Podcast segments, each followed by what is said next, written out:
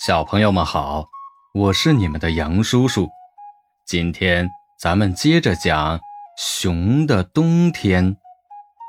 熊急切地从洞里钻了出来，风吹来，它打了个哆嗦，但香味太迷人了。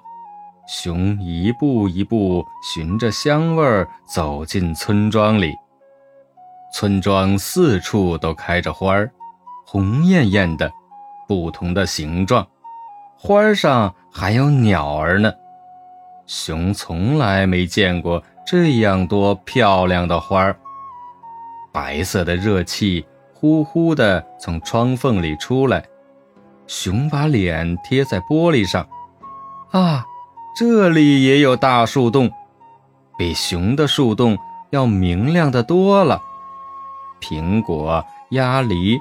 萝卜、红薯，熊看到许多它爱吃的东西。一个鼻尖儿在玻璃的另一头顶过来，是一个孩子。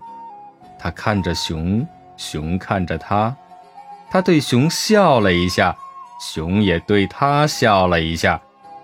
孩子给熊打开门：“我们一起过年吧。”熊挠挠脑袋。傻乎乎的乐了，能进入这个大树洞，让他开心极了。熊东张西望，熊不停地吃，熊忍不住想到处摸一摸。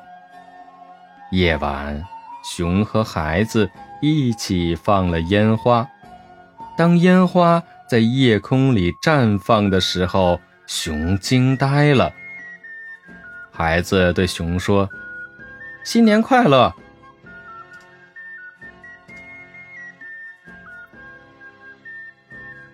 新年，熊从来没有这样迎接过新年。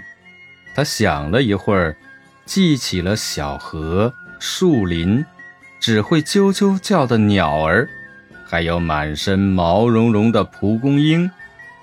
熊告别了孩子，回到自己的树洞。把脑袋藏在爪子的下面，缩成一个大毛球。熊睡着了。这回，它一定要睡到春天来到的时候再醒来。小朋友们，听了这个故事，你们是不是也想过新年了呢？